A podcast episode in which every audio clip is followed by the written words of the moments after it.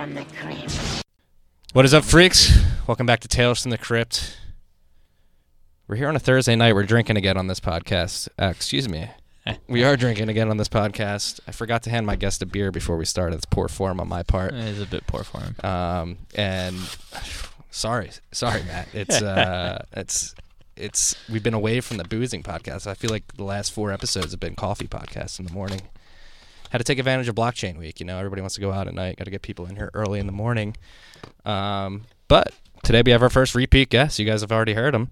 We've got uh, Matt Corallo back on the pack- podcast. Matt, welcome back. Thank you. Thank you for having me. We don't have to go through your tale. It's already been said on this podcast, but uh, this is, uh, there you go. Now you can tell it's a drinking podcast again. Um, but yeah, the first time you were on December eighth is when we recorded. I did did a little backtracking to figure that out. December eighth, two thousand seventeen. The price of Bitcoin was fourteen thousand six hundred twenty dollars. Uh, a lot has happened since then. It's May twenty fourth, two thousand eighteen, year of our Lord, and we live in a different world. Yeah, How would you quite a different describe uh, the last six, seven months? uh, it's been a roller coaster. Uh, I think a lot of people have changed their view of the cryptocurrency space. I mean, obviously, over the last few years, the name of the game has been moving from, well, payments and Bitcoin and whatever to, well, we're gonna put a token on everything and build apps and whatever. And uh, so that's changed a lot. Uh, and obviously, that went through its own hype cycle, and that drove a whole hype cycle of.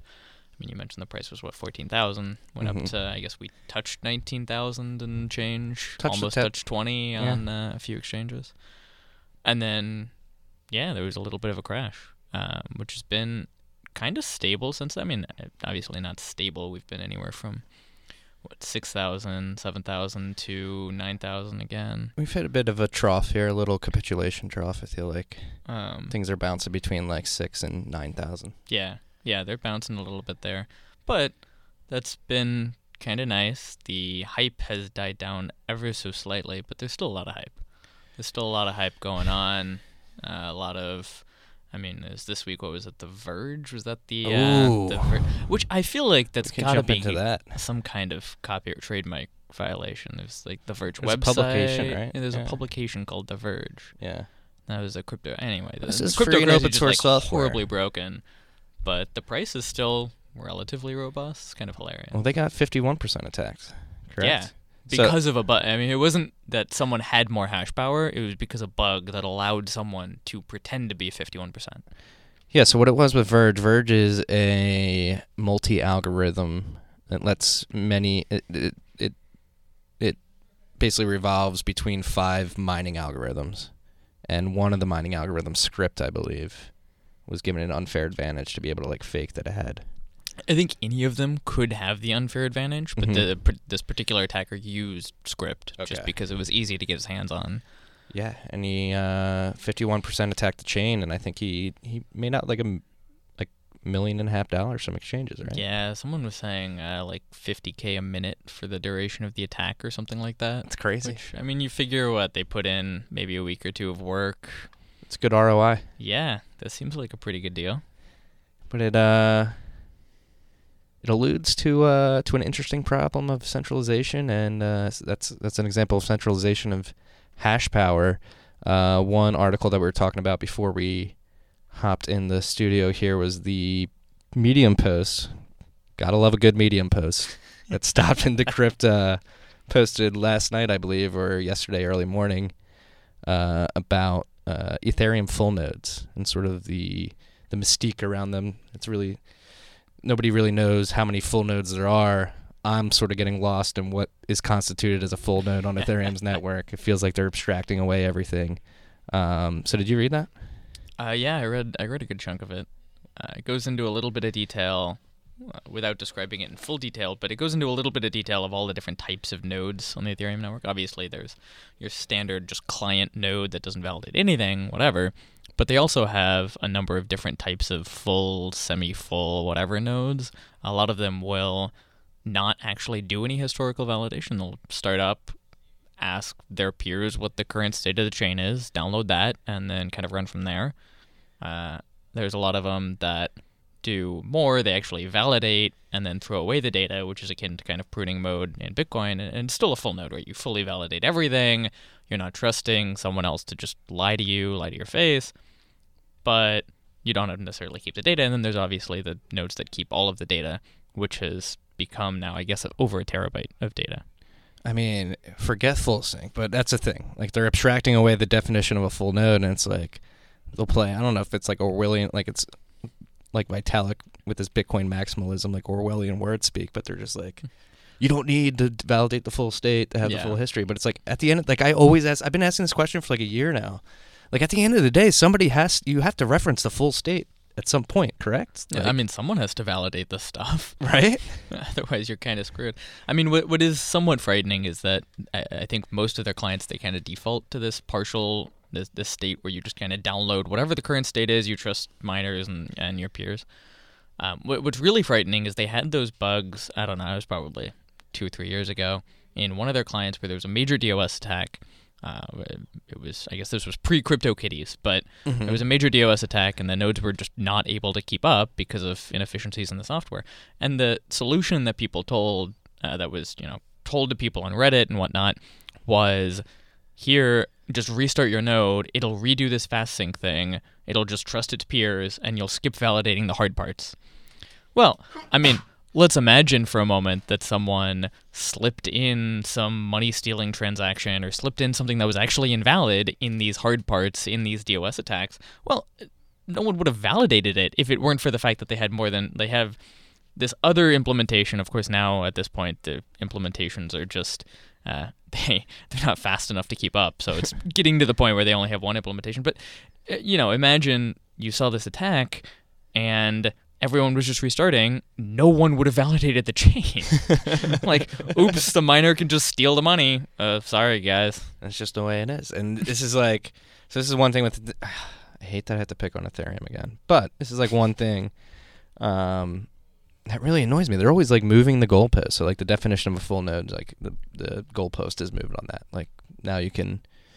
Only, you only need to validate block headers to be considered a full node or something like that. Yeah. Or full node and sync mode, whatever.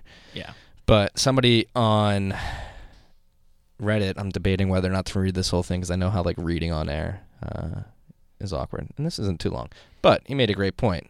JMW74. uh, I see people. We'll get to the we'll get to the meat of it actually. To be to be perfectly frank, I get why people are critical of Ethereum. It's always adding more complexity to add to address uh, people's objections, and then when the new complexity has objections, even more complexity is added. Turing complete, not scalable. We'll do warp syncing, not enough good, not good enough. Spoonism there. We'll add sharding, sharding insecure. We'll add fraud proofs, fraud proofs not good enough. We'll add zk snarks, insufficiently specified economic properties. We'll add POS, POS not secure enough. We'll add long range attack mitigation, not enough. We'll add complex slashing conditions. For Pete's sake, it just never ends, and it does never. No, it really, it really does never end. And I, li- I like his hit on sharding there because, like, yeah, that the ultimate moving the goalpost in this space was like, oh well, no one can run a full node because it costs too much, and you have to have you know a, a five SSDs in your computer all in RAID or whatever. All of a sudden, you say, "Oh, well, we're gonna shard," and then, oops, wait. Now instead of no one is validating this because they can't, it's no one is validating all of this, and when something in, inevitably happens that's incorrect, uh, oops, no one was no one was validating that particular one. And so- they were validating the other ones because they can't keep up. So when does this come to a head? Do you think? I don't know in this. I mean, uh, there's so much low hanging fruit. Like talk about the Verge thing. It's just like horribly broken protocol design, and that this that thing's been around for, For years. yeah. and, and has had a relatively high price, relatively high market cap, deep markets, so you can sell your winnings. And it took this long. I mean, like. You want to talk about someone attacking a more complicated system? Like, I mean, you add complexity, and then all of a sudden, no one can break it. Not because it's secure, just because it takes so freaking long to analyze the thing and actually break it. And that's the interesting part we're touching on here. So there's multiple forms of centralization. Like mining, like Verge went down to mining central centralization. People are arguing that Ethereum's at risk because of full node centralization. Mm. And um there's so yeah. so that's um, what I wanted to segue into. Is a lot of people on Twitter are saying this week now that like the ICO easy money is dried up.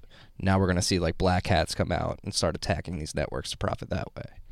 You know, whether it be via a 51% attack on on Verge or uh, I don't know how you would attack Ethereum in this case, but people are going to start to find other ways to, to make money. Well, there was there was a particularly gnarly vulnerability in Ethereum clients uh, maybe a month ago, uh, where you could be one connection to an Ethereum client and blind them to the valid chain. So you could just instead of having to have 51% of hash power to get transactions to confirm that aren't actually confirmed, you now have to have like I don't know, maybe one, two, five, like just enough to create some blocks, and you can make them not see the rest of the chain, and you only have to be one peer.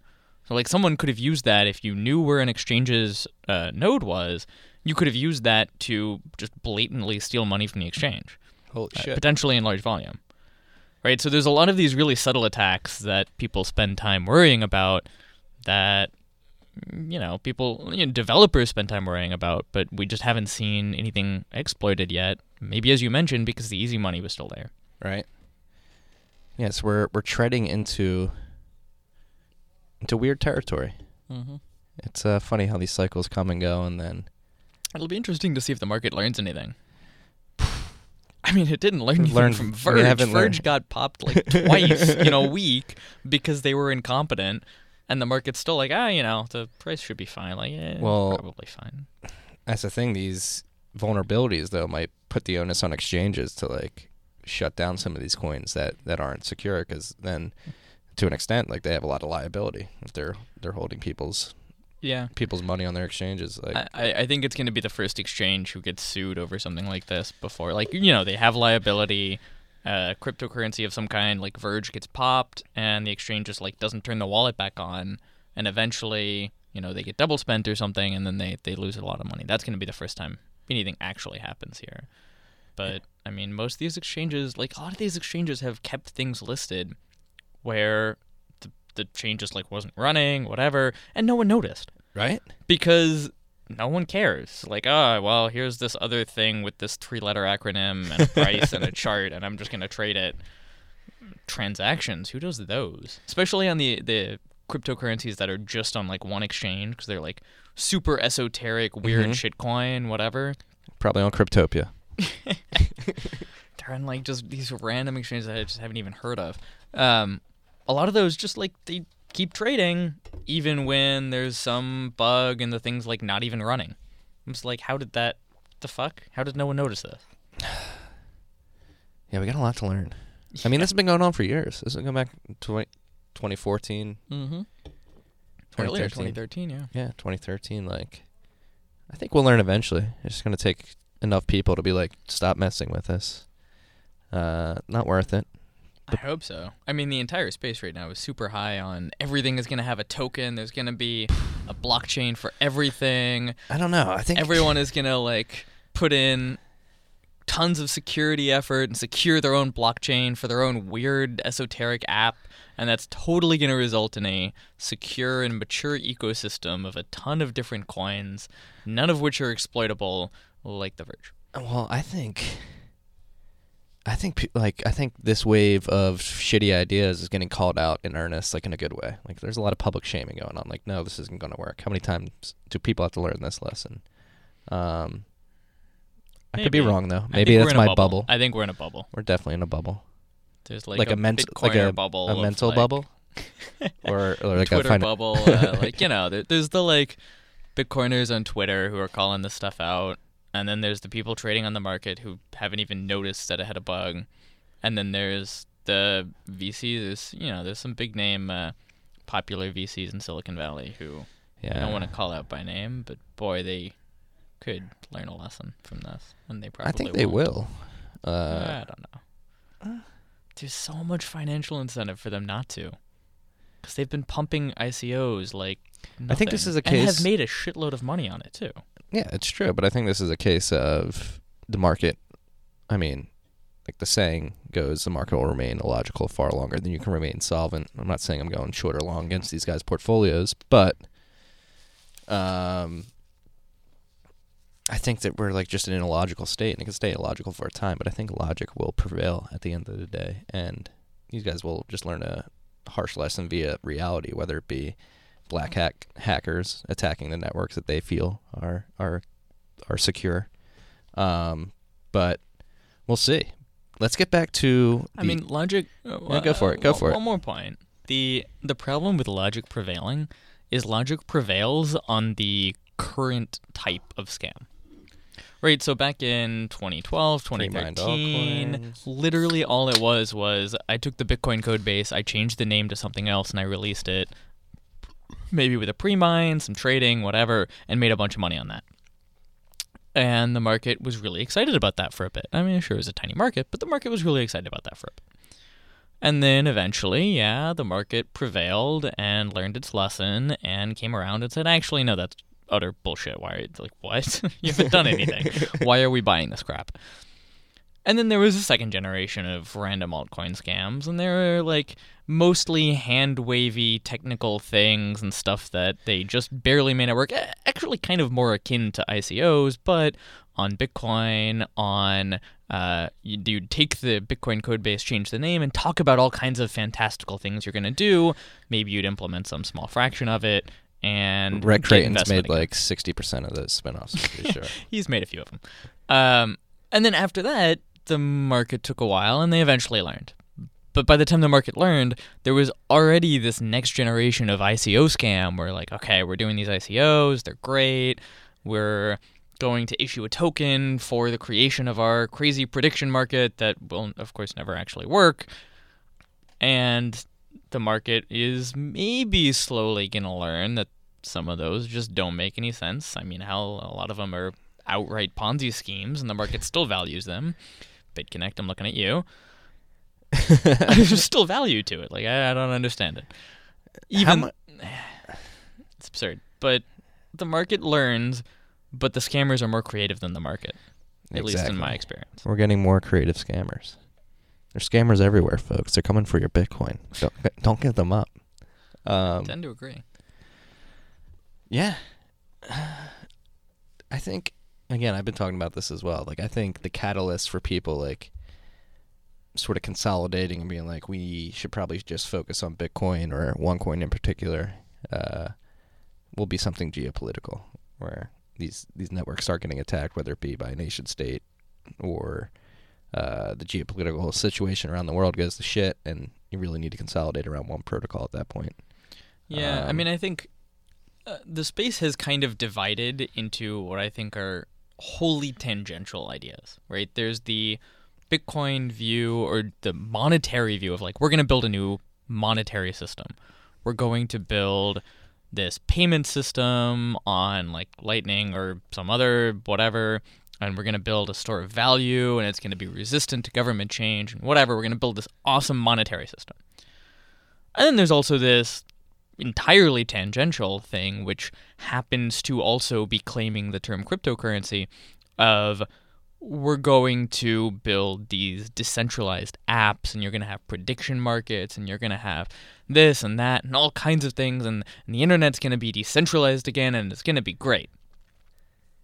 And I think a lot of that uh, a I think they're just wholly separate thing. They're they're entirely working towards different goals and obviously I'm incredibly skeptical of almost all of the various decentralized app attempts. I think most of them end up just turning into a centralized app because that's the only way to actually make it work. And now you also just happen to have this token attached to it. But let's not confuse the two. They use the term cryptocurrency, both of them, and they trade on the same exchanges. But honestly, they have almost nothing in common. Right? I mean, when we're talking about Ethereum, we're talking about like, well, you know, the Ethereum guys like to make trade-offs and like to have a more dece- uh, more centralized network, and and some of them complain about it, but a lot of the people kind of in charge, quote unquote, just don't care. They're open to being more centralized, and that may be fine but for they don't these say it. apps. they don't say it overtly though. oh, of course not, and It's it's, never false overtly, marketing. right? It is definitely false false marketing there. Turing completeness was a red herring. The D apps are actually C apps. They're all centralized as fuck. Right? So let's go into this. Layers of centralization. We have mining centralization, full node centralization, uh, They Control centralization. figurehead. Yeah, exactly. Figurehead Mhm. centralization.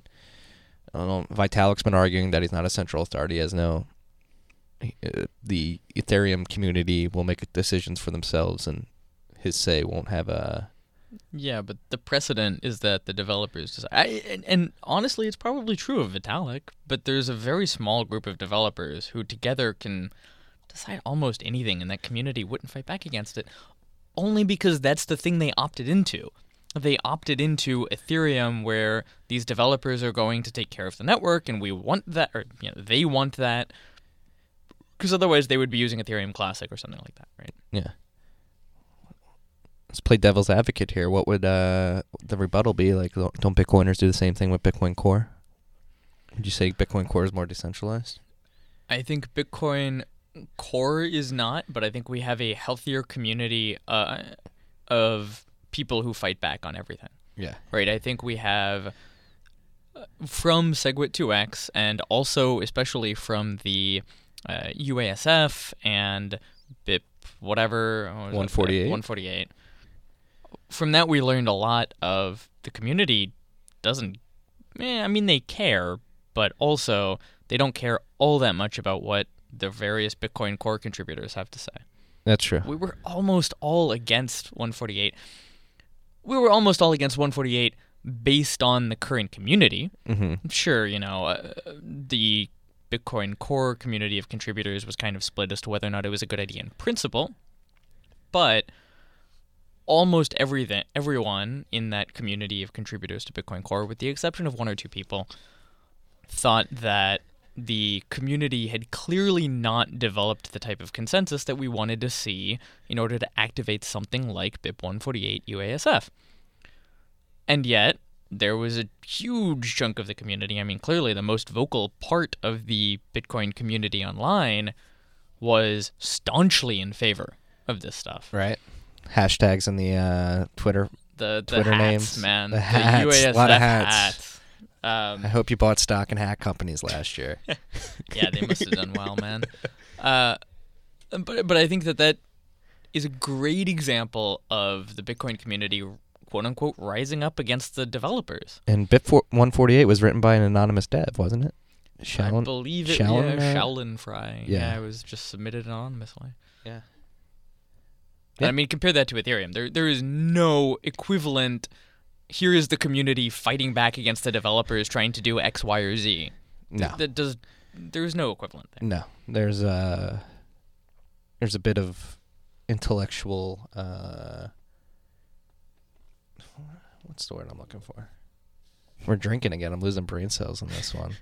they basically hand off their their critical thinking to de- developers, whereas the Bitcoin community with UASF, a lot of a lot of full node operators were critically thinking for themselves and like, no, we want this. Yeah.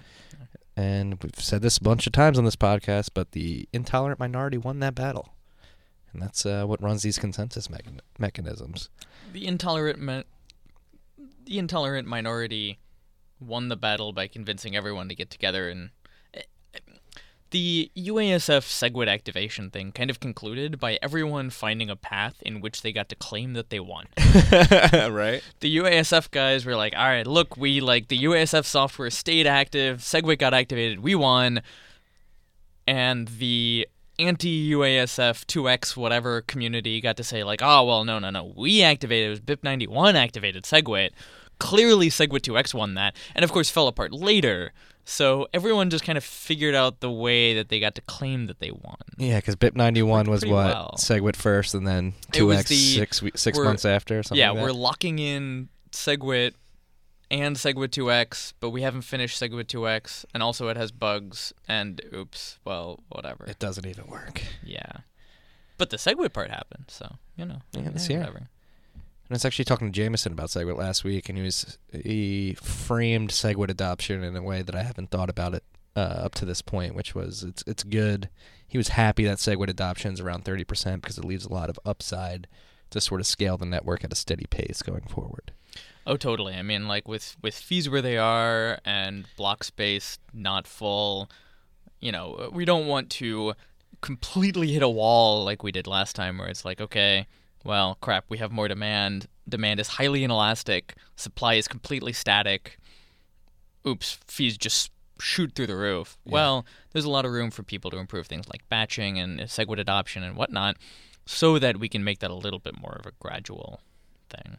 Yeah, and it won't it, it won't be so much of a the issue won't be as forced as it was with SegWit adoption. Yeah, and and with Lightning adoption starting to become a practically possible thing, at least for small values, you know, all of a sudden, again, that makes demand for transactions on the chain significantly more elastic, which means you're not going to see this stupid high spike of fee rates once you start to see more block space demand.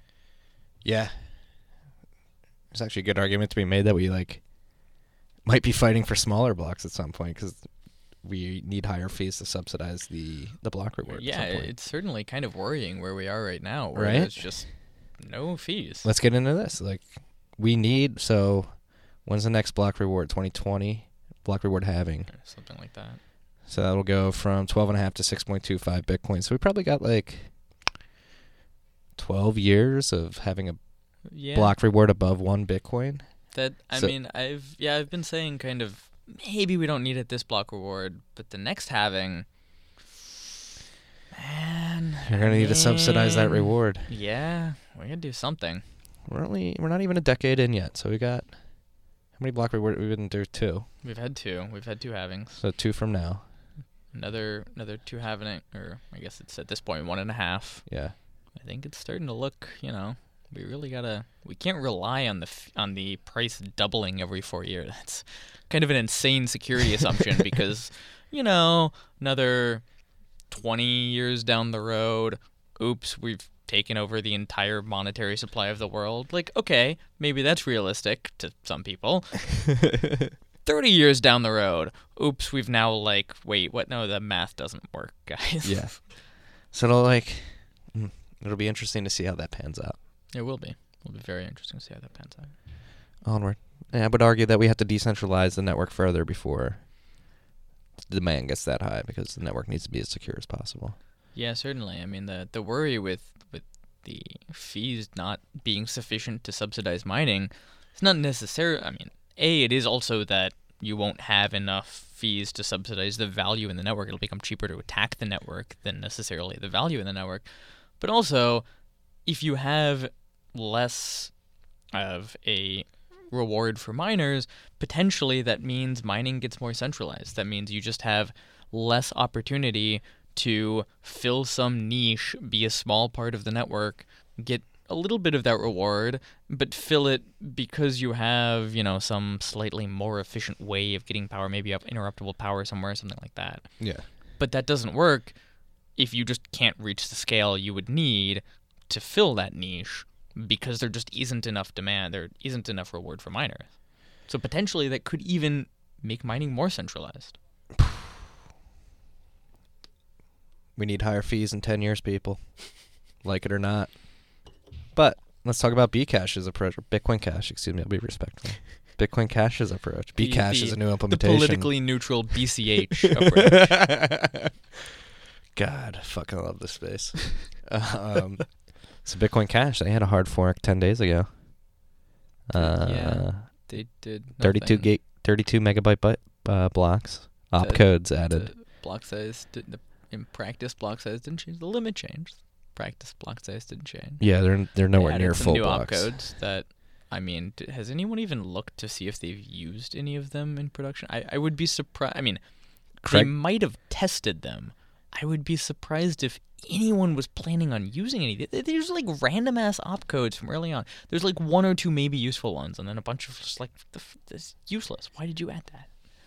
so let's talk about it. why is what would you describe like how would you describe what Bitcoin Cash did? What are the perceived positives and negatives of that change? Oof. Um. I mean, uh, they added a few of these early opcodes, so so a little bit of Bitcoin history, right? So there were a number of additional codes that you can, a number of additional operations you could have done in Bitcoin script in version 0.1, 0.2, 0.3. Turns out there was a bug in a number, or in I guess maybe one or two of them, where you could crash nodes because they would eat infinite memory. And so, as a result, Satoshi being maybe a bit overly cautious, went through and just disabled a bunch of different opcodes to make sure that there was less attack surface, make sure no no similar attack would happen again in the future. What the the BCH people went and did is they uh, re-enabled a number of those opcodes, and then I think they added one or two of their own, but that weren't particularly interesting.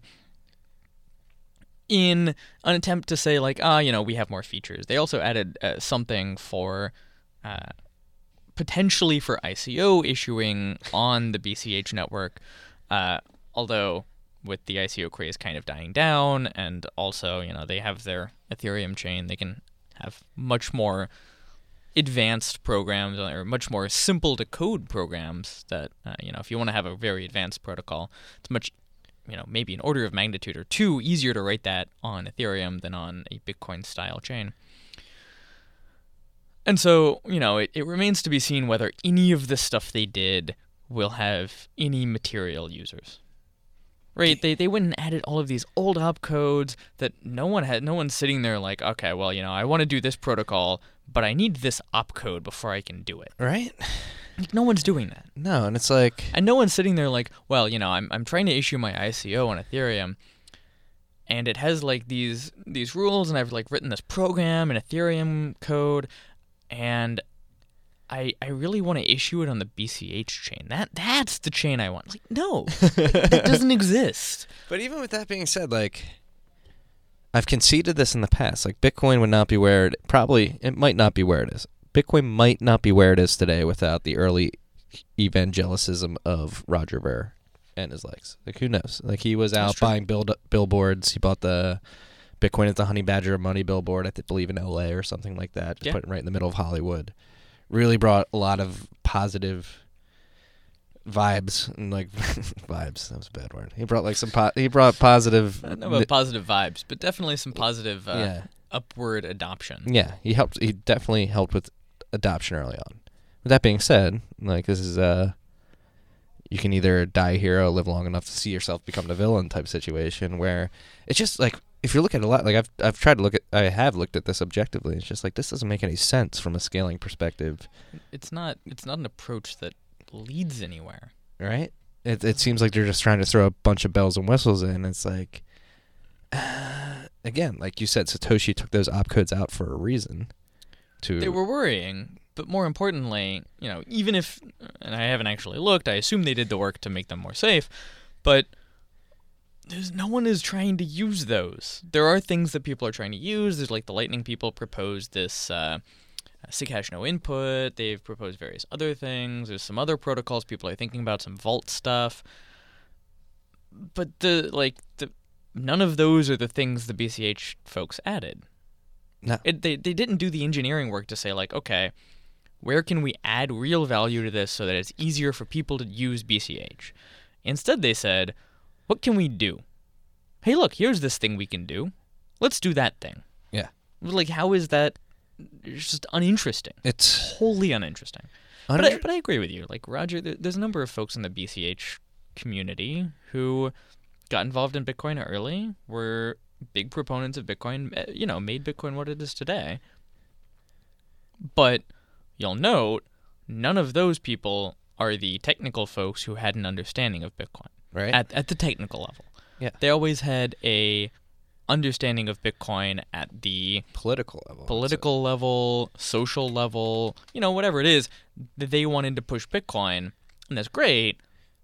But they didn't have that kind of technical understanding of here's how it here's why it works the way it works. And here's how we can build something that will keep working that way or outwardly, you know, to users will keep working that way, and will remain as secure and also scale better. Mm-hmm. Instead, they just said like, well, the, the technical way it worked was working previously. Let's just keep using it that way. I mean, sure, it doesn't scale and we have a ton more users, but let's just keep making it work that way.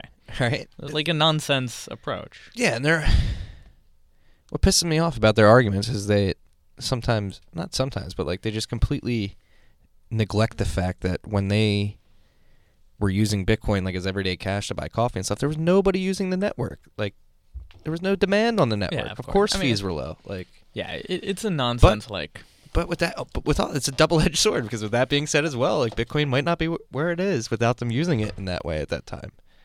Oh, totally. I, I- Right? I think yeah. No, there's And no question.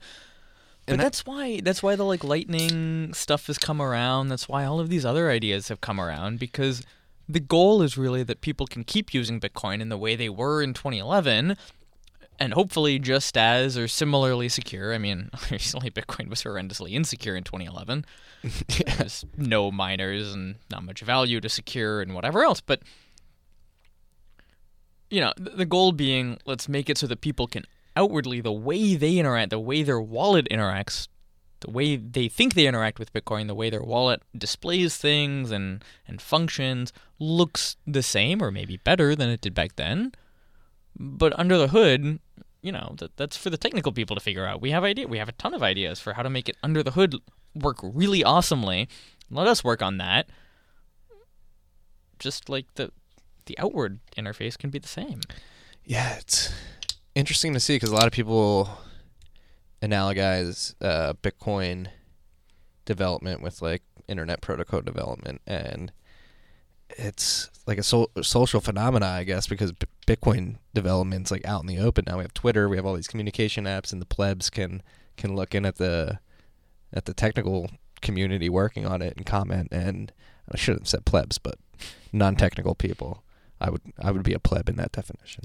Um, but it's interesting, like to see because the debate around IP, TCP/IP, um, there's IP, TCP, TCP/IP usually. TCP/IP, yeah. Um, it was probably much more like technical. It was just probably solely technical people, right? And now today, Bitcoin development, you have shit posters like me hopping in, being like, "This doesn't make sense." Totally different, like decentralized. Two points on that. TCP/IP was actually very political. Uh, When it was first created, it was political in the literally politics. There were governments involved trying to push different viewpoints and everything, and it was a shit show. And in fact, TCP/IP came around because the other idea and this other concept of way you were to build a global network, which was being pushed by the biggest political forces at the time, just didn't scale as well. TCP/IP scaled a hell of a lot better, and it won out in the end. How long did that battle go for? How many years? Many, many years. Uh, I I don't have an exact number. Maybe Yeah. five, ten, something like that. I mean, it, it went for a long time. Um, Yeah, so we learned a bit of history there. a little history I was ignorant to. Thank you for teaching us today, Matt. That's why I lo- that's why you're our first repeat guest. why I'm here. We learn a lot. no, but it's interesting being able to like talk shit to protocol devs on Twitter. but but I think to your earlier question about you know why is Ethereum and the Bitcoin community different about whether or not people are second guessing devs. Well, I think that's healthy in in some sense. Sure, you know maybe the developers know more about certain intricate details, but the onus should be on the developers to prove that their ideas are correct and to prove that the changes they want to make are correct. And the Bitcoin community is pretty good about having a bunch of trolls call out devs. And some of them actually have a fucking point. Who's your favorite troll? Oh man, I don't know if I have a favorite troll. You can't name me, but who else? Uh, yeah, I've been getting into it into it with a few people this week, Yeah, but I, uh, we won't make you name names. I'm not gonna, gonna avoid naming anyone. It's a perfect segue. We're going to stay away from being mean and get into what you're working on. You're working on helping, I guess it, you could say in a broad sense, decentralized mining in a further. Yeah, I mean way? that's that's the goal. Uh, so I've been working a bunch recently on thinking about how to take pools and split up pools without splitting up pools. Okay. Is a little bit of an oxymoron. Whoa.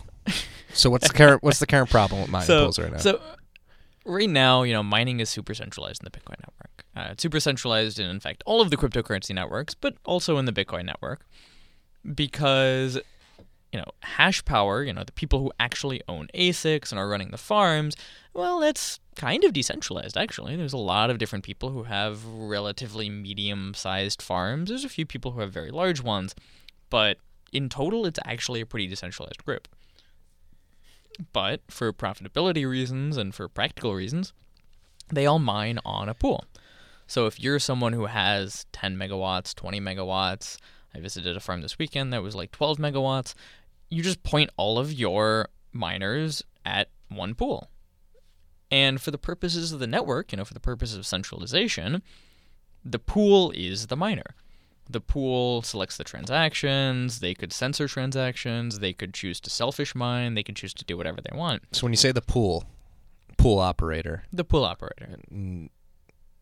describe the, if you will, if you c- could, if you could for for the freaks out there, describe sort of the job of a pool operator, and and how they work right now. Yeah, so so the pool operator kind of tells the miners what to work on, right? So the miners are running these devices, they're trying to create a block, but somehow you have to figure out what the block is going to look like when you start mining. And so that means selecting transactions. You know, you have to find all the transactions on the network. You have to gather them. You have to say, okay, here's a here's a set of transactions that pays the most fees. You have to find what the current chain is and build something on top of the current chain. You have to do you have to optimize your uh, block propagate. You have to optimize a bunch of stuff. It turns out, you know, if it's not optim- uh, not well optimized, you're going to lose a lot of money.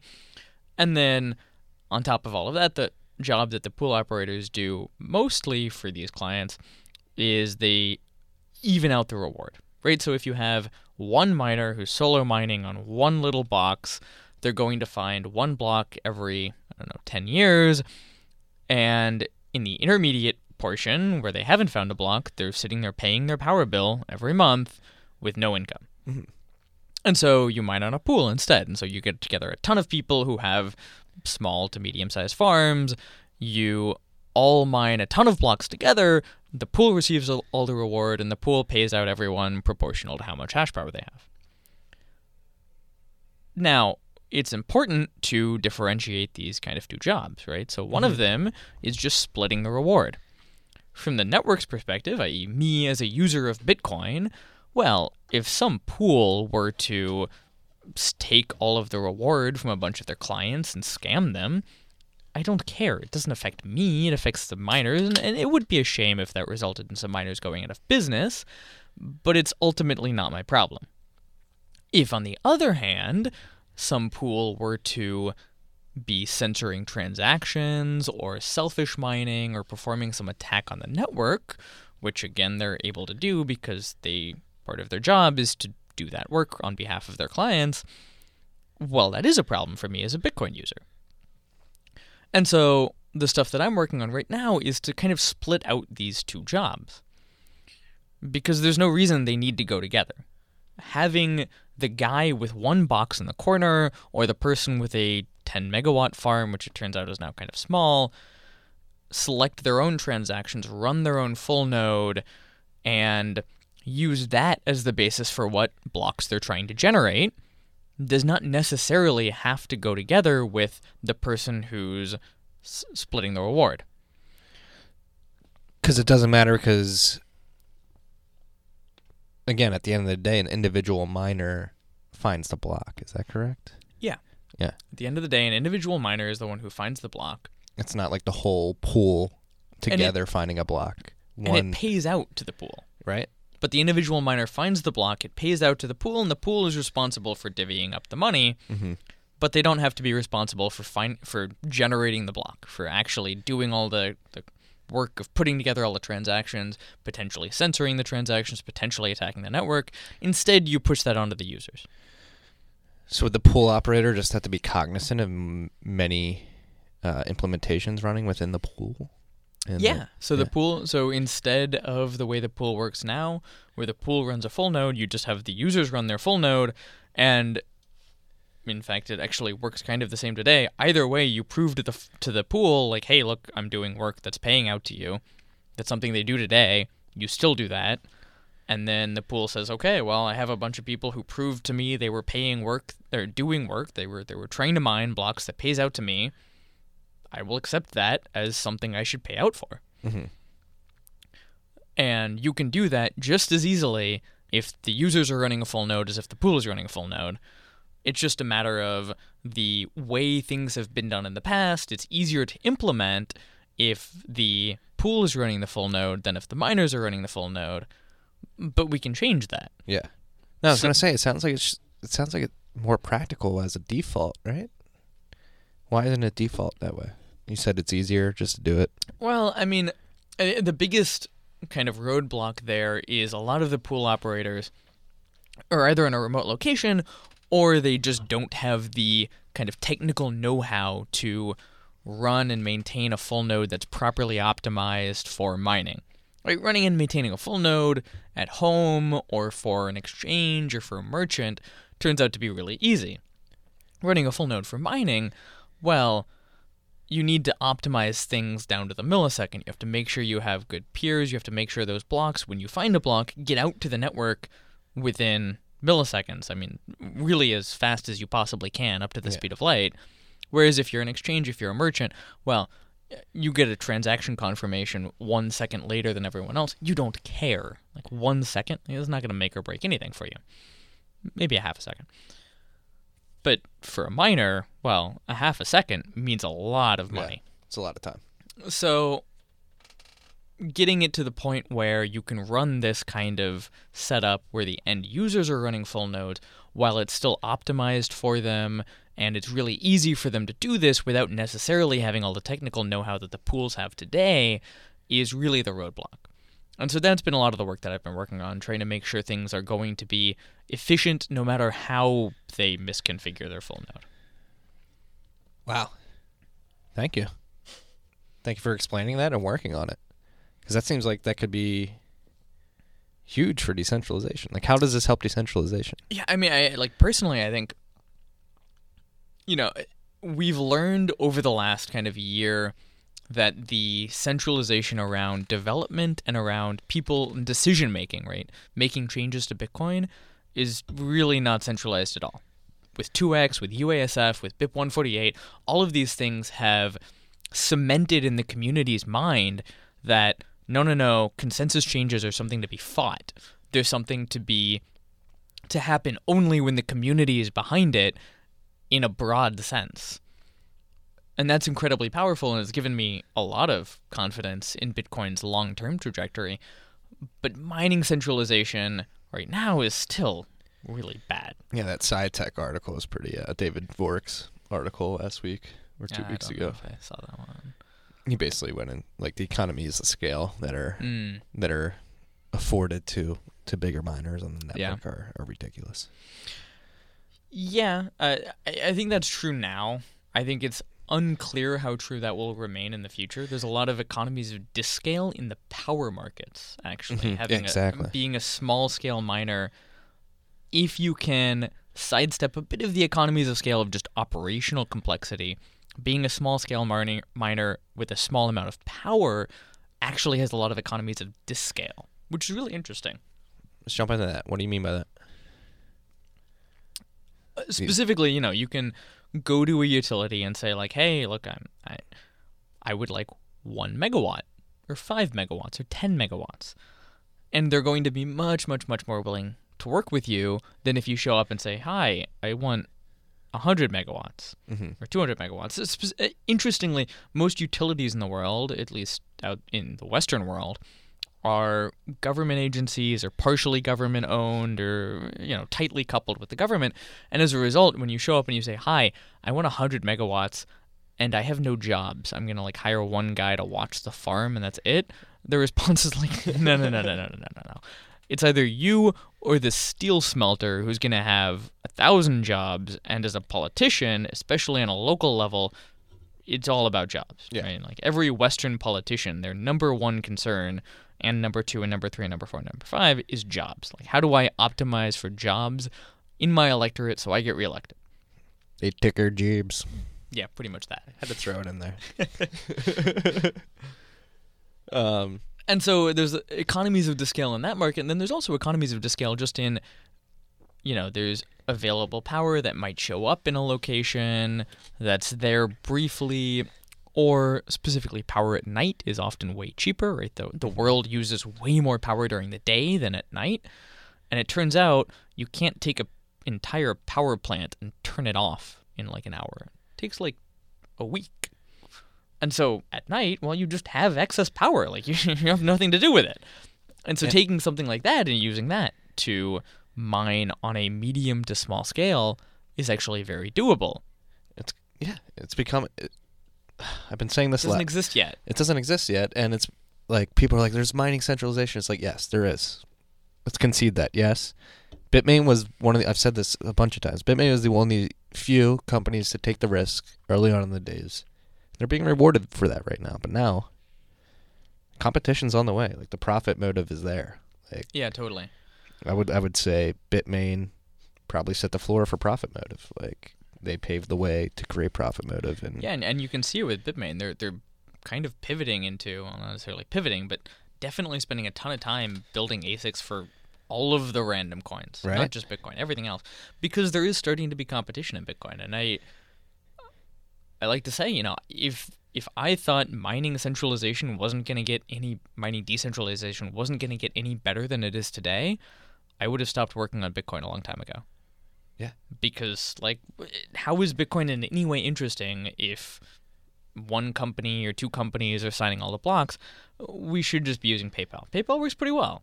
And if you want a highly censorable, really shitty for a lot of minorities payment mechanism, or really shitty for a lot of people not in the Western world payment mechanism, PayPal is great. And if you have a world where one, two companies control all of the mining power in Bitcoin, that's what you get. Because some government shows up and says, no, no, no, you have to censor this or that or whatever it is. And They're then they have to. Yeah. And so, like, why would Bitcoin be any more interesting than just using PayPal? And it, it's not. But I think we have a lot of room to play with mining decentralization. You know, I, I'm working on splitting up the pools, or at least for the network's perspective, splitting up the pools, which I think is pretty big. Also, you know, I mentioned economies of scale in the power markets as that market matures, as the Bitcoin mining market matures, which is just starting to. I mean, literally in the last six months, it's starting to. Eh, you know, you know, now I talk to people getting into Bitcoin mining, and they are people who are energy experts. They're people who are like, yeah, you know, I've been in the energy markets for the last 20 years. I know how to find cheap power right. Six months ago that wasn't true. Six months ago it was like, yeah, you know, I'm trying to get money out of China because I, you know, just want to avoid sanctions and, and capital controls. Well, it's very different from what it is today. Now it's like I want to make some money. Yeah. And let's not can we put the Bitcoin's going to destroy the environment FUD to rest? Yeah, I mean, so I, I, I admit, I am concerned about where things are going. In the last six months, the percentage of Bitcoin mining that is natural gas has gone up significantly.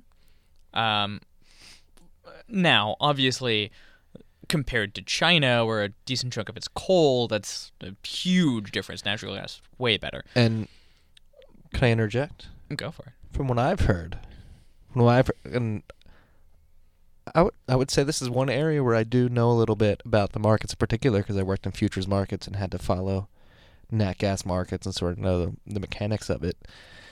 What I've heard, I'm not sure if this is completely true, but what I've heard from some miners using nat gas specifically is that so when you f- when you do fracking for natural gas, you have uh, basically pipes that come up and they let off excess nat nat gas Mm-hmm. That just Mostly goes, methane, yeah. yeah that just goes into the atmosphere no matter what. Yep. Um, so what I've heard is they're just taking that excess nat gas Oh, that's totally what they're doing, yeah. Yeah, and it's so the burning of it is is the dirty part of it. You would say sending methane to Well, I The mean, atmosphere doesn't methane is matter. nasty either way. Methane is That's- one of the worst greenhouse gases possible. Is you know, like in, I think people say it's an order order of magnitude worse than uh, carbon dioxide. so what's worse for the environment, just letting it go to the ozone or burning it? You know, I don't actually know, and I'm kind of curious about this. Right. Um, but but that said, a lot of the a lot of the uh, oil fracking and and also oil like in Iraq, they have a ton of nat gas that they dump into the atmosphere or burn off. A lot of it just gets burned off anyway, and they don't generate any power from it because they're in the middle of nowhere and there's nothing to do with the power. Right. And that's that's true. There's a lot of Bitcoin miners who are going to very remote locations. Again, economies of scale showing up with one megawatt, few megawatts of power and saying, look, you're fracking oil, you're taking oil out of the ground in some way and dumping methane into the air or burning it off anyway. We can take that and actually mine Bitcoin with it. Mhm. That that methane you were just gonna have either way. The nat gas you're gonna have either way. So is it a net benefit? in in that context, it certainly is. There are people also who are mining in upstate New York or in Texas off just regular grid power, on which is a lot of it nat gas, which is not necessarily a net benefit because it does create more demand on the grid. Yeah. But that said, again, this is still a fairly young market. You know, I think the concern over global warming of Bitcoin mining is well founded based on how it works today, but because it is such a market that is so razor thin margin at eventually, right? Because any profit available there is going to be eaten up by someone and that just makes the difficulty go higher, which means it everyone who has slightly higher operating cost gets driven out.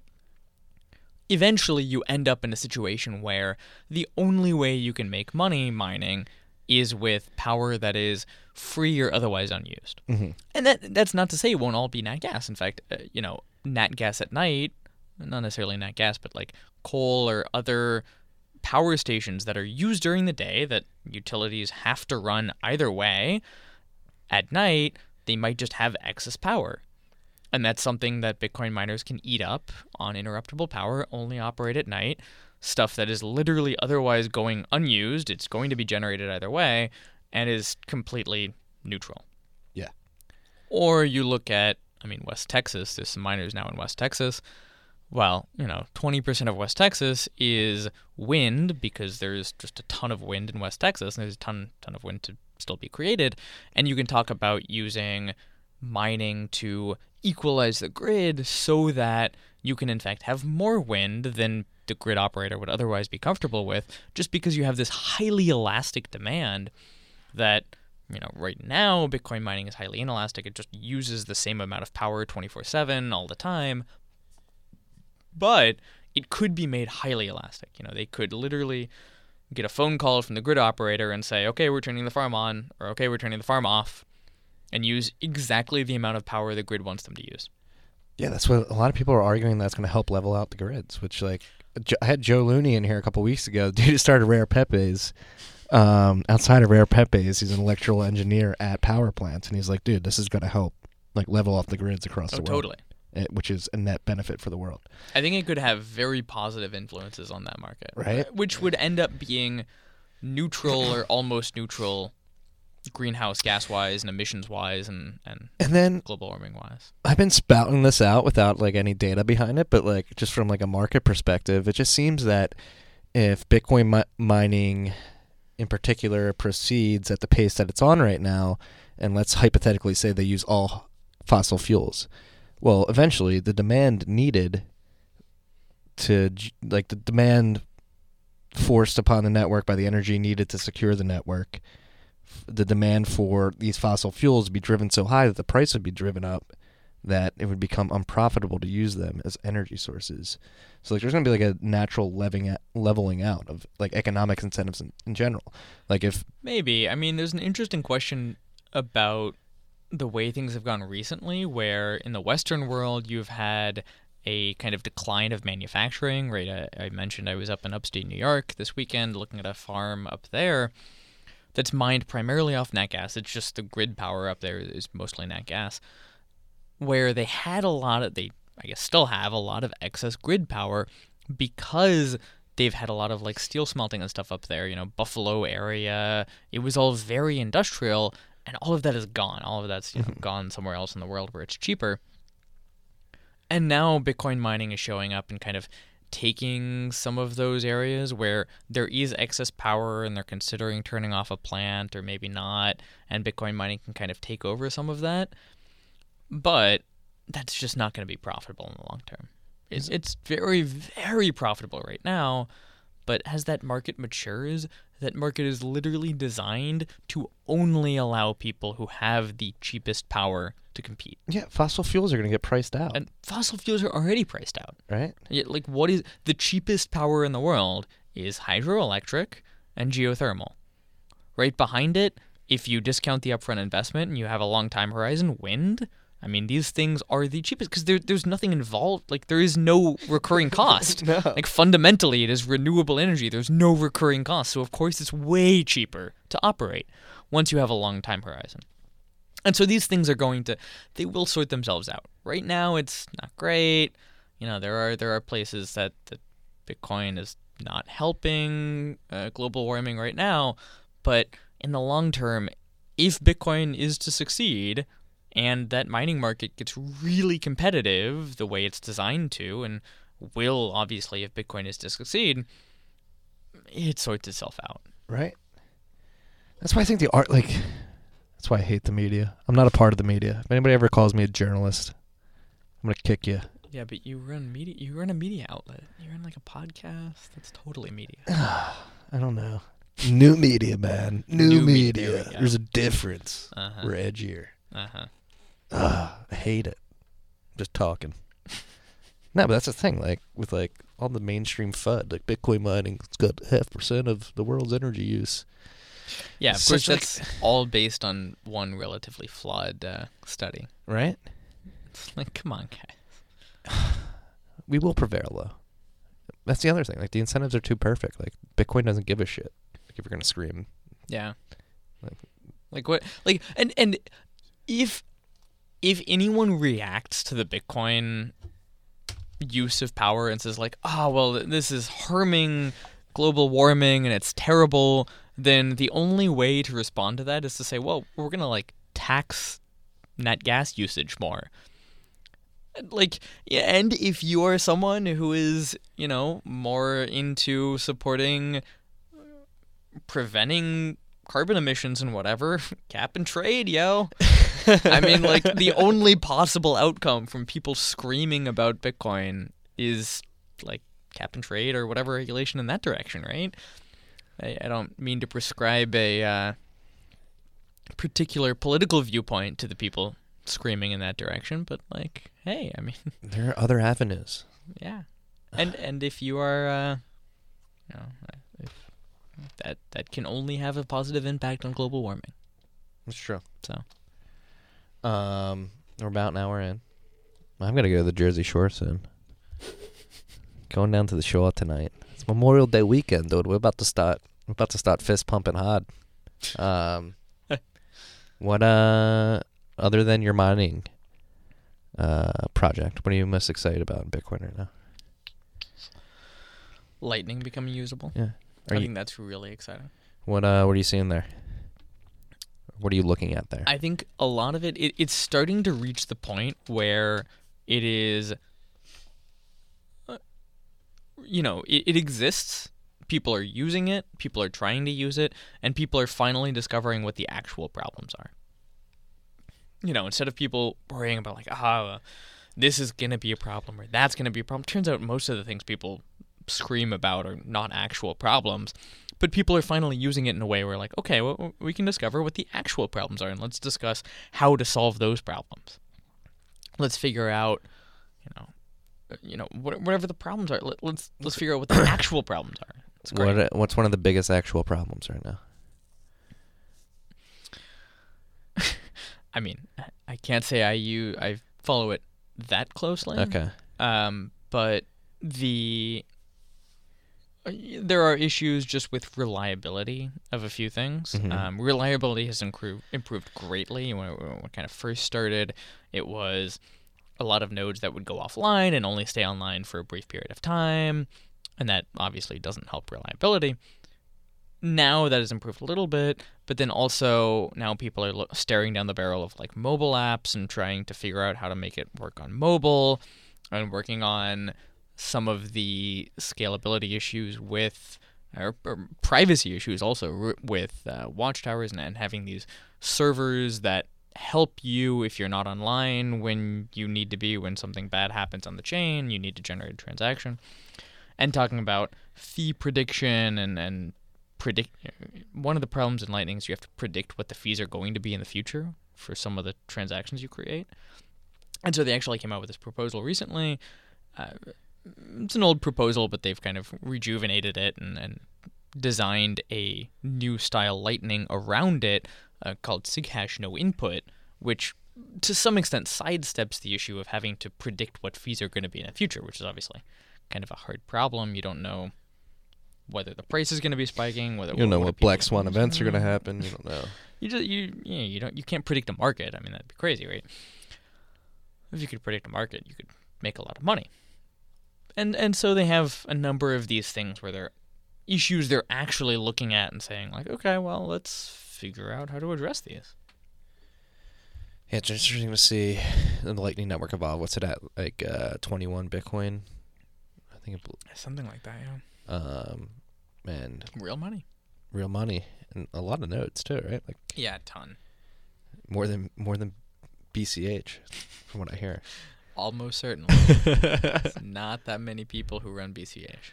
um, Did you see the uh, uh this is his name Udi uh managed to get a on tweet CNBC read on Fast CNBC by uh Brian Brian Kelly. Kelly. God. Ah, What was the tweet? The tweet was something like It was like, uh, do you actually when like have you actually ever used BCH as a transactional currency? He's like, well, actually, no. Well, actually no one ever has. Oops. Wait, shit. TXHighway.cash. Look it up. Very fun website if you're ever bored. I'm questioning whether or not hilarious. Questioning whether or not Bitcoin Cash might have uh, any It was validity behind it It was designed to be like, oh, look at Bcash, we're so awesome. We have like this really wide highway, and like the Bitcoin chain has like very few. And then actually things just didn't work that way, and turns out there's no transactions on their really wide highway. None at all. And it's hilarious that also turns out that the regular Bitcoin chain, because of price depression and various other things, doesn't have enough transactions to fill the blocks either. right? And so the the site is just hilarious because it's like designed to show off Bcash, and it's like, well, actually they just kind of look the same. You just look like you built a really wide highway for no reason. We can jump into like there's there's levels to this shit, freaks. the the BCH team's terrible at meming. Bitcoin's got smarter memers. That's what you want on your side in the meme wars. We have smarter memers, but they have simpler arguments. They're really good at having the like sound bitey arguments. Uh, BCH? Yeah. Like what? I mean, very the um, most of their scaling arguments, the like Bitcoin angle of well, we're gonna build all of these systems on top that are going to provide really efficient scaling, but also are gonna have these other weird trade-offs that we think are very manageable, but we have to build all these other things to deal with them. That's the Bitcoin argument. The BCH argument is well, we're gonna increase the block size, and then the fees are gonna go down. Turns out that's a way simpler argument for people to understand and like just kind of go with. Right. Turns out politicians are just way more effective when they have sound bites. Right. That's true.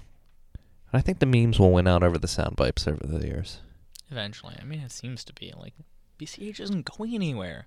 Right? They're like, hey, we did this hard fork during consensus week, and no one really noticed. I don't know why they did that. It was bad scheduling. Terrible scheduling. And this is actually something I've been telling people in private. It's just like I don't really want to talk about it. Like just don't talk about it. It's not worth it. It's just uninteresting. right? It's very uninteresting. uninteresting. It's like fake Toshi or new, new Zatoshi. Saying There's that- a new one. There's a new Satoshi claimer in the world. really? He's even worse though. He's even dumber. What's his name? I don't remember his name. I've been calling him New Zatoshi because he's a New Zealander. Really? Uh, some New Zealand. I don't know. Jesus Christ. He, he's really dumb though. He like he wrote this whole like fanfic about how he created the Bitcoin logo, except it was like well documented someone else created the Bitcoin logo. Like what the fuck? And then he went on the he wrote this whole long fanfic about he and how he and uh, Craig Wright created Bitcoin, and then Craig Wright was like, "No, th- this guy's dumb. Why is he like? I'm running my scam here. He's gonna make me look bad. Like, stop trying to in stop trying to intrude on my scam, man. oh my god. so bad. There's scammers everywhere, freaks. They're coming after your God. Bitcoin. Did you see Craig Wright at the African Summit tell I have more money than your country. that was the most ridiculous soundbite I've heard in a while. also, he doesn't. He like has Calvin Ayre's money, and he didn't raise that much. just like the balls to look a con- I'm, I'm pretending to like be he's at a talking to the whole random conference and be like, "Yo, I have more money than your country. Fuck you, bro." I don't. You, I think he was like, I don't give a shit what you think. I have more money than your whole country. I was like, whoa, you fucking freak. The reality is, he fucking doesn't either. He had to Uh, run from Australia because of tax evasion. Like, Yeah. he can't even go. He's a fucking one. He can't even go back to his home country. For fuck's sake.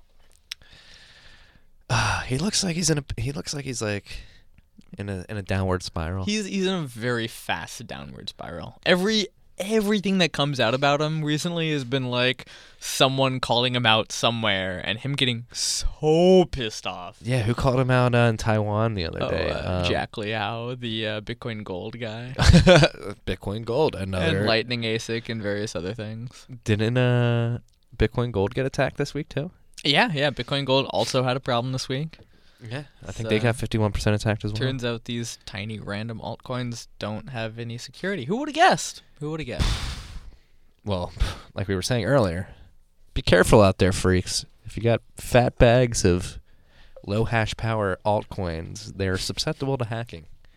Yep. And uh, you can get your you can get your coin stolen. I don't know which one in particular it will be, but I expect there will be more of these because the ICO money is gone.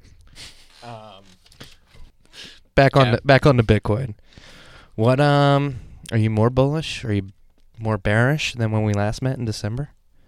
How do you let's go back to like this last six months. I know we touched on it in the beginning, but let's dive into it in earnest. Like I feel like the people that were new in like September and November have just like got kicked in the dick and they're like realizing like, holy shit, what is this new world? I was talking with such certainty three months ago and none of it turned out to be true. Yeah. There's a lot of those people. Multicoin. they they still talk uncertainty. They don't. Uh, they haven't learned anything.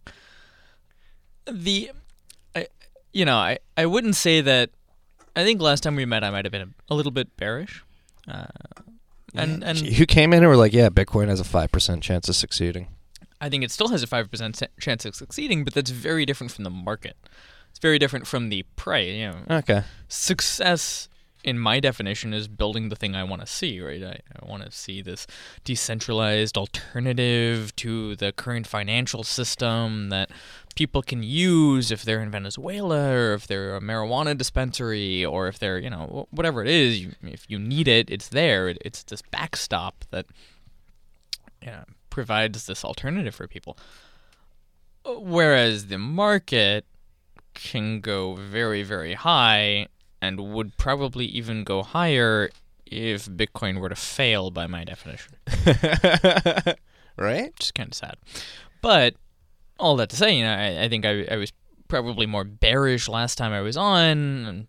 But I think there's definitely, you know, I, I I said that I would be very happy for the price to be kind of on a downward slope for a while. And I think that's kind of where we are to some extent right now. The price has been bouncing back and forth, but it's definitely ripe in people's minds as this $15,000, $20,000 Bitcoin that we're nowhere near. In fact, we're not even at 10K, right? We haven't touched 10K.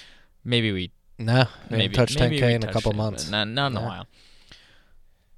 And and I think that that's very healthy. You know, I think obviously right now there's a lot of people who are still very much into the hype. They're very into the oh yay Bitcoin, yay ICOs, yay cryptocurrencies. Clearly this is a market we need to be in, but also if this kind of thing continues for six months, whether it touches 10k or not, if it doesn't hit 20k, if it doesn't go on this like 10x upward spiral like it did last time, then there's going to be a lot of people who kind of, to some extent, lose interest. And reality will set back into the market. And I think that's very, very healthy for a market like this.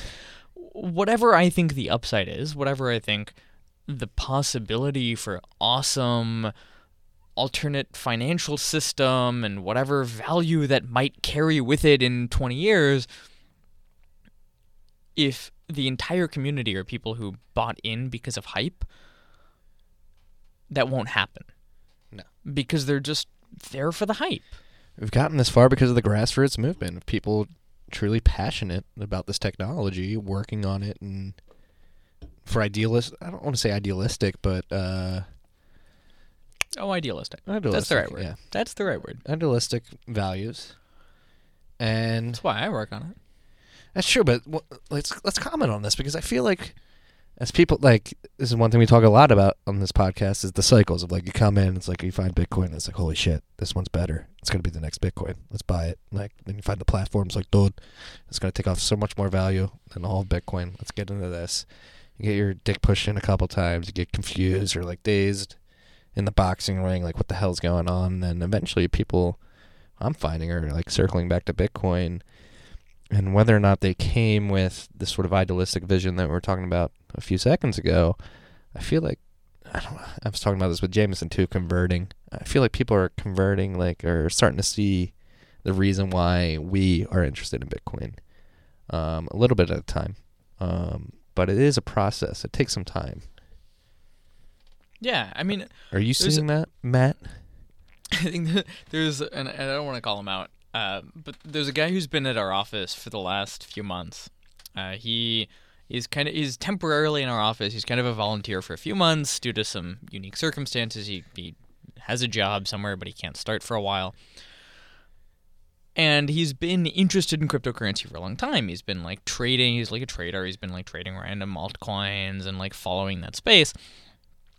And he's said repeatedly over the last kind of month that having spent a few months at Chaincode, he realizes that the like Bitcoin community spends maybe an order of magnitude or two more effort thinking about all of these nuances of how we build something that's going to last for 50 years than any other community. And if you're in one of these communities for 10 years, if you really are spending the time digging really deep into some of this stuff, you eventually realize this. You eventually realize that, like, oh, well, the Verge developer, the Verge community is just a bunch of people screaming, no, no, no, this attack is FUD. I mean, sure, they, like, stole a few million dollars, but it's FUD. It's, it's totally bullshit.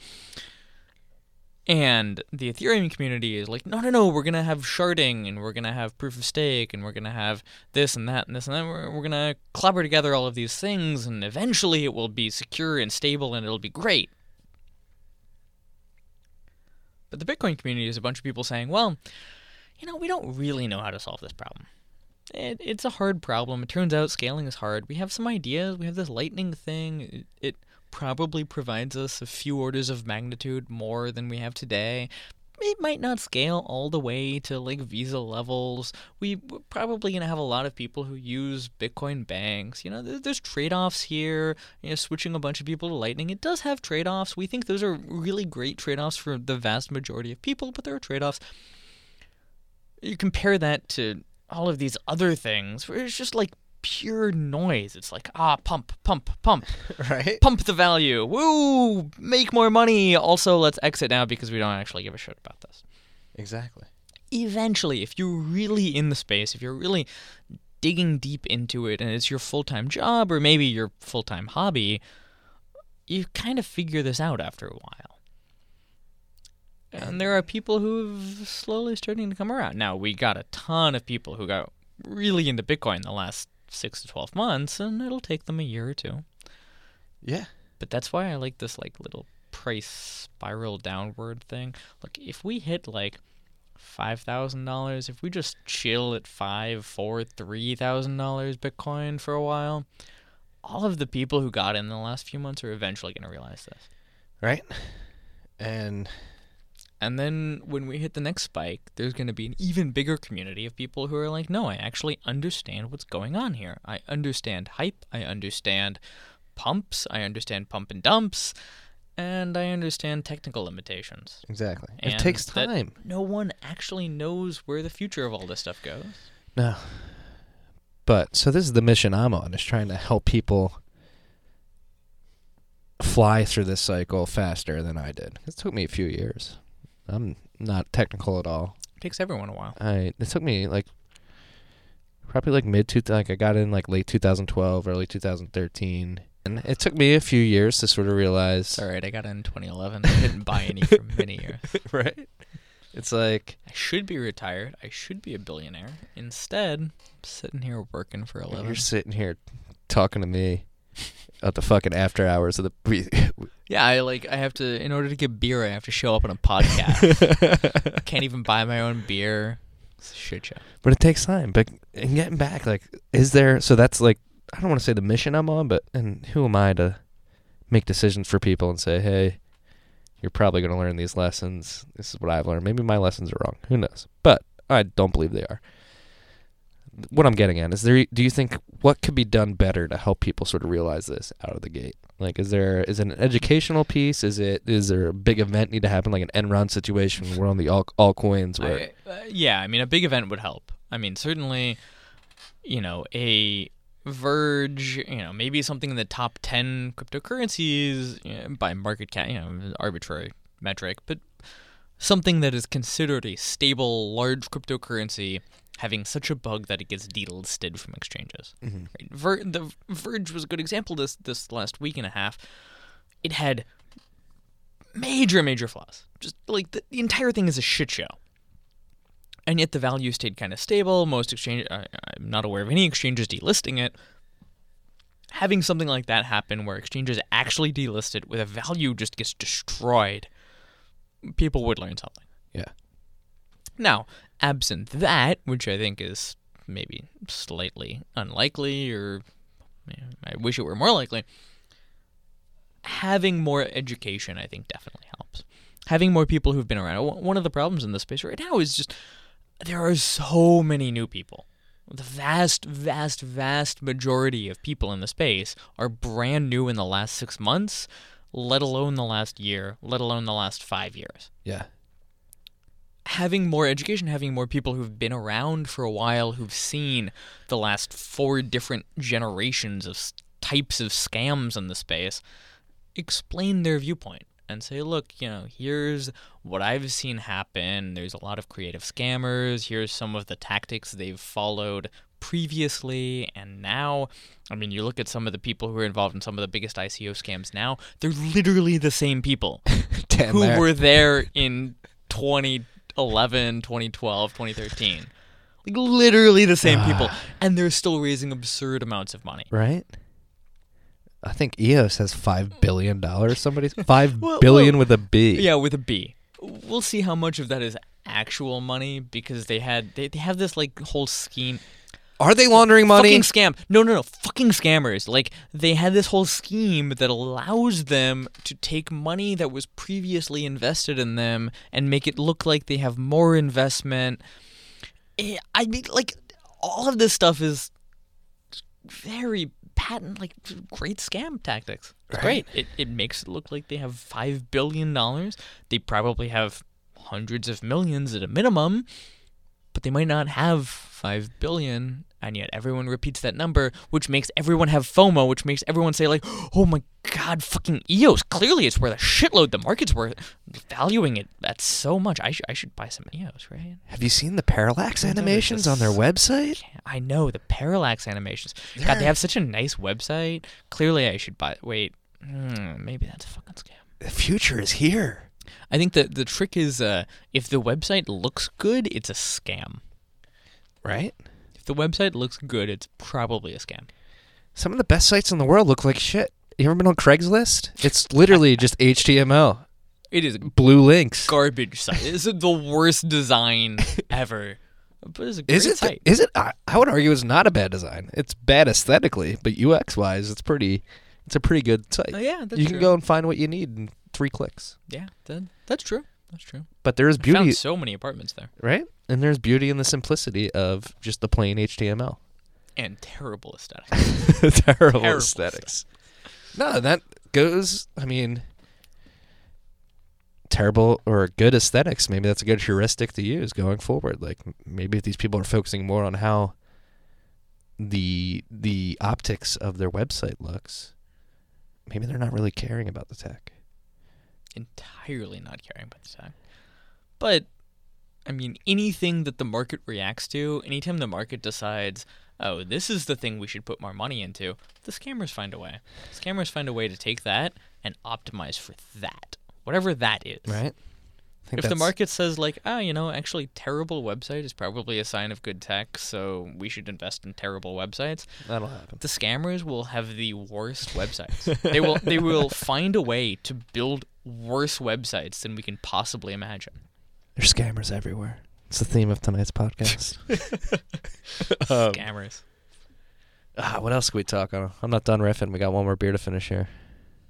Yeah, let's jump into crypto week. Let's jump into blockchain New York City week. All right, you so you only went to BitDevs and the cranking thing. I, I went to the cra- I went, I went to one party. I, I did one night of blockchain week bullshit insanity. I went to. Got home at six in the morning. Oh, I mean, we got we left the bar at like four thirty. yo, you crypto bro. You're Bro. bringing a bad name to the space, bro. Brah, we're at the strip club three nights a week, brah. Yeah, dude, we were going to this Burlesque show. My favorite quote from that week, I think it was Business Insider. The one woman who were, I don't know whose after party it was, but the, one of the lines in, she was quoting some girl that she met, some some crypto, bra, bra, Brah. Some some crypto basic batch, excuse me. Uh, it was like, if I give you a little bit of coke, will you promise not to write about it? wrote about it right away. no shit. My favorite line of the week. Shout out, I That's- believe that's impressive. Zoe Zoe from uh maybe Zoe from uh, Business Insider. Shout out, incredible Wow, line. that's that's actually uh that's a good article. Yeah, the uh the week tends to be insane. Uh I almost entirely successfully avoided all of the events. Uh the I went to the Coin Center dinner, which is like, you know, Coin Center is a great organization. They support having good legal protections in the space. I, I think they go too far sometimes, but but I was actually thinking about this the other night. Sorry to interject, but uh, Coin Center is like the Palestinian chicken episode of Curb Your Enthusiasm at the end, where Larry has to choose between the Jewish deli and the Palestinian chicken. It's like ah, ah, because on one half, I believe Coin Center has Bitcoin and cryptocurrencies interest and best at heart, and they're really putting a good effort forward to make sure and are very effective at what they're doing. Exactly. Yeah. But at the end of the day, it just ruffles some feathers because it's like this is decentralized. Like, who are these people to speak on behalf Yeah, of I blockchain mean, and I think- Bitcoin in particular? you know? Yeah, I, I think they also uh, they also have a tendency to be very pro. Let's have the market figure it out. Let's have all the scams be completely legal. You know, let let let the scams run their course, and eventually the market will figure it out. Which was definitely my viewpoint a number of years ago.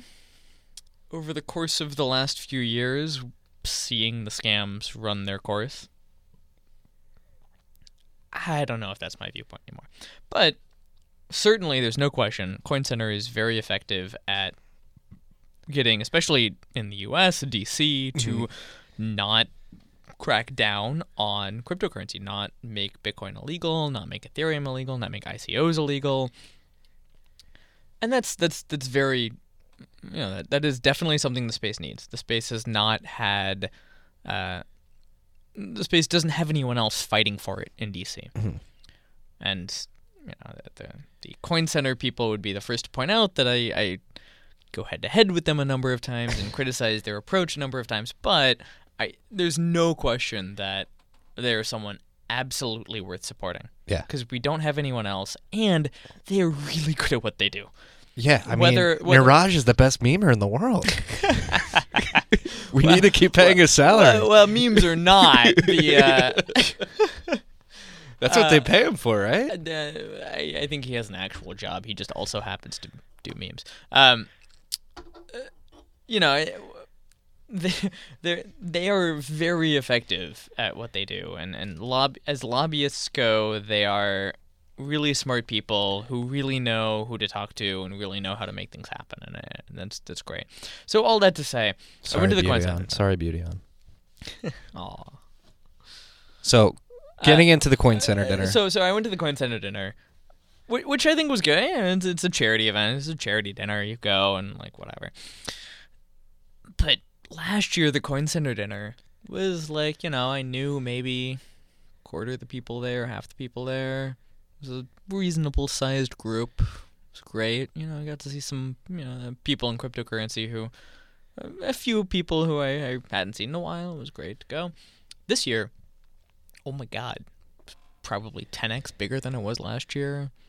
Looked like an I event. Knew, I knew like maybe five percent of the people there, if that, not even close. There's a, so many people who got in in the last six months, last year, who don't know anything about cryptocurrency, frankly. But are like, you know, they, they got in, they're like, ah, this is really cool. We should support Coin Center, which, I mean, hey, at least they managed to find the, like, one good advocacy organization to support. But, like, I, I don't know who they are, and they have, like, strange viewpoints. And I think that was maybe the theme of Blockchain Week this year. Like, okay, sure. Coindesk and Blockchain Week is targeted at people who are brand new, don't know anything about the space, Willing to pay three grand for a ticket. willing to pay some absurd amount of money to hear about blockchain something or other from people. And th- th- th- that's their target market. But there's no question that this year the theme for me was oh my god, look at how many people got interested in the space in the last six months, don't know anything, and just like threw money into diversified cryptocurrency portfolio. and are now trying to figure out what the fuck they just invested in. No, it was interesting to see. Uh, that's why I actually love Blockchain Week because I never buy a ticket to Consensus or any of the events, and I just no. go to the after parties and talk to cool people I've met online. Yeah, I mean, I I did manage to have lunch with a few interesting people. I managed to have drinks with a few people I hadn't seen in a while. You know, I, it is useful in that a lot of people come to New York, Yeah. but it is certainly not useful to go to any of the conferences to talk to people aside from just, you know, reaching out to your network and saying like, "Hey, who's in town? Let's, Let's get a drink. up." Let's get coffee. Let's get lunch." Yeah. I had a fun week. I didn't Yeah, go was out that fun much either. I did BitDevs. I love BitDevs. BitDevs is great. Had to support Jay. BitDevs is by far the best technical meetup around Bitcoin in the in the world. In the world? In the world, no question.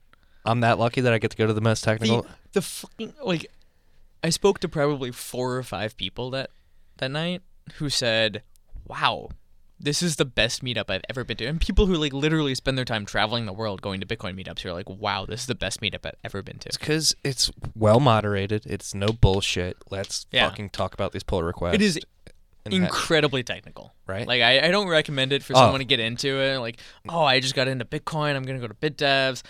Yeah, you know, come to the end of BitDevs and come to the drinks afterwards. There's a lot of really nice people who will explain anything you want to know about Bitcoin. You can ask dumb questions all night long. There'll be a bunch of really drunk people who will answer your questions and they'll love it. BitDevs is very technical. You know, they try to make it accessible and they do a decent job, but if you are brand new, you don't know much about the tech, it's gonna be way over your Oh head. yeah. I'm um I've been going to that meetup for like three years now. It's still way over my head. Um, but like I said earlier, I have to get to the Jersey Shore. My wife's about to come pick me up. Um, do you have a parting note for the freaks out there? Parting note, parting note. You know, let's let's focus on building a Bitcoin for ten years from now and ignore everything else. Put on the blinders. Say, look, Bitcoin has centralization issues today. Let's be honest, and let's say, all right, let's build the tech that is going to make Bitcoin decentralized five years from now, ten years from now. And you know, if people are worrying about scams and building scams and building random ICOs that might or might not ever go anywhere, let them do that. Let's focus on actually building something real. Because I didn't get into this to build random ICO scams and pump and dump schemes and market manipulation and crazy ass token sales and whatever the fuck. I got into this to build an alternate financial system for people who need it. So let's build that I love and let's ignore all of the other love- fucking No, bullshit. I love that you pulled in the Jimmy Iovine quote. I don't know if you saw that the Dr. Dre documentary. Mm-mm. Jimmy Iovine, his producer, there's like the most incredible quote from that whole series. Is he's like, if you're going to be successful, put on the blinders. You got to be like a racehorse. Mm-hmm. Put on your blinders. Don't care about what any other protocol or anybody else is doing. You will be successful if you just focus on yourself. Yeah. I love that parting note, Matt. It's always incredible. Thank you. Thank, Thank you for, for coming by. Me. Thank you for coming by again. I'm about to pee myself though. Peace and love, freaks. Cheers. I'll right Is that back. for an ending? Uh... Right.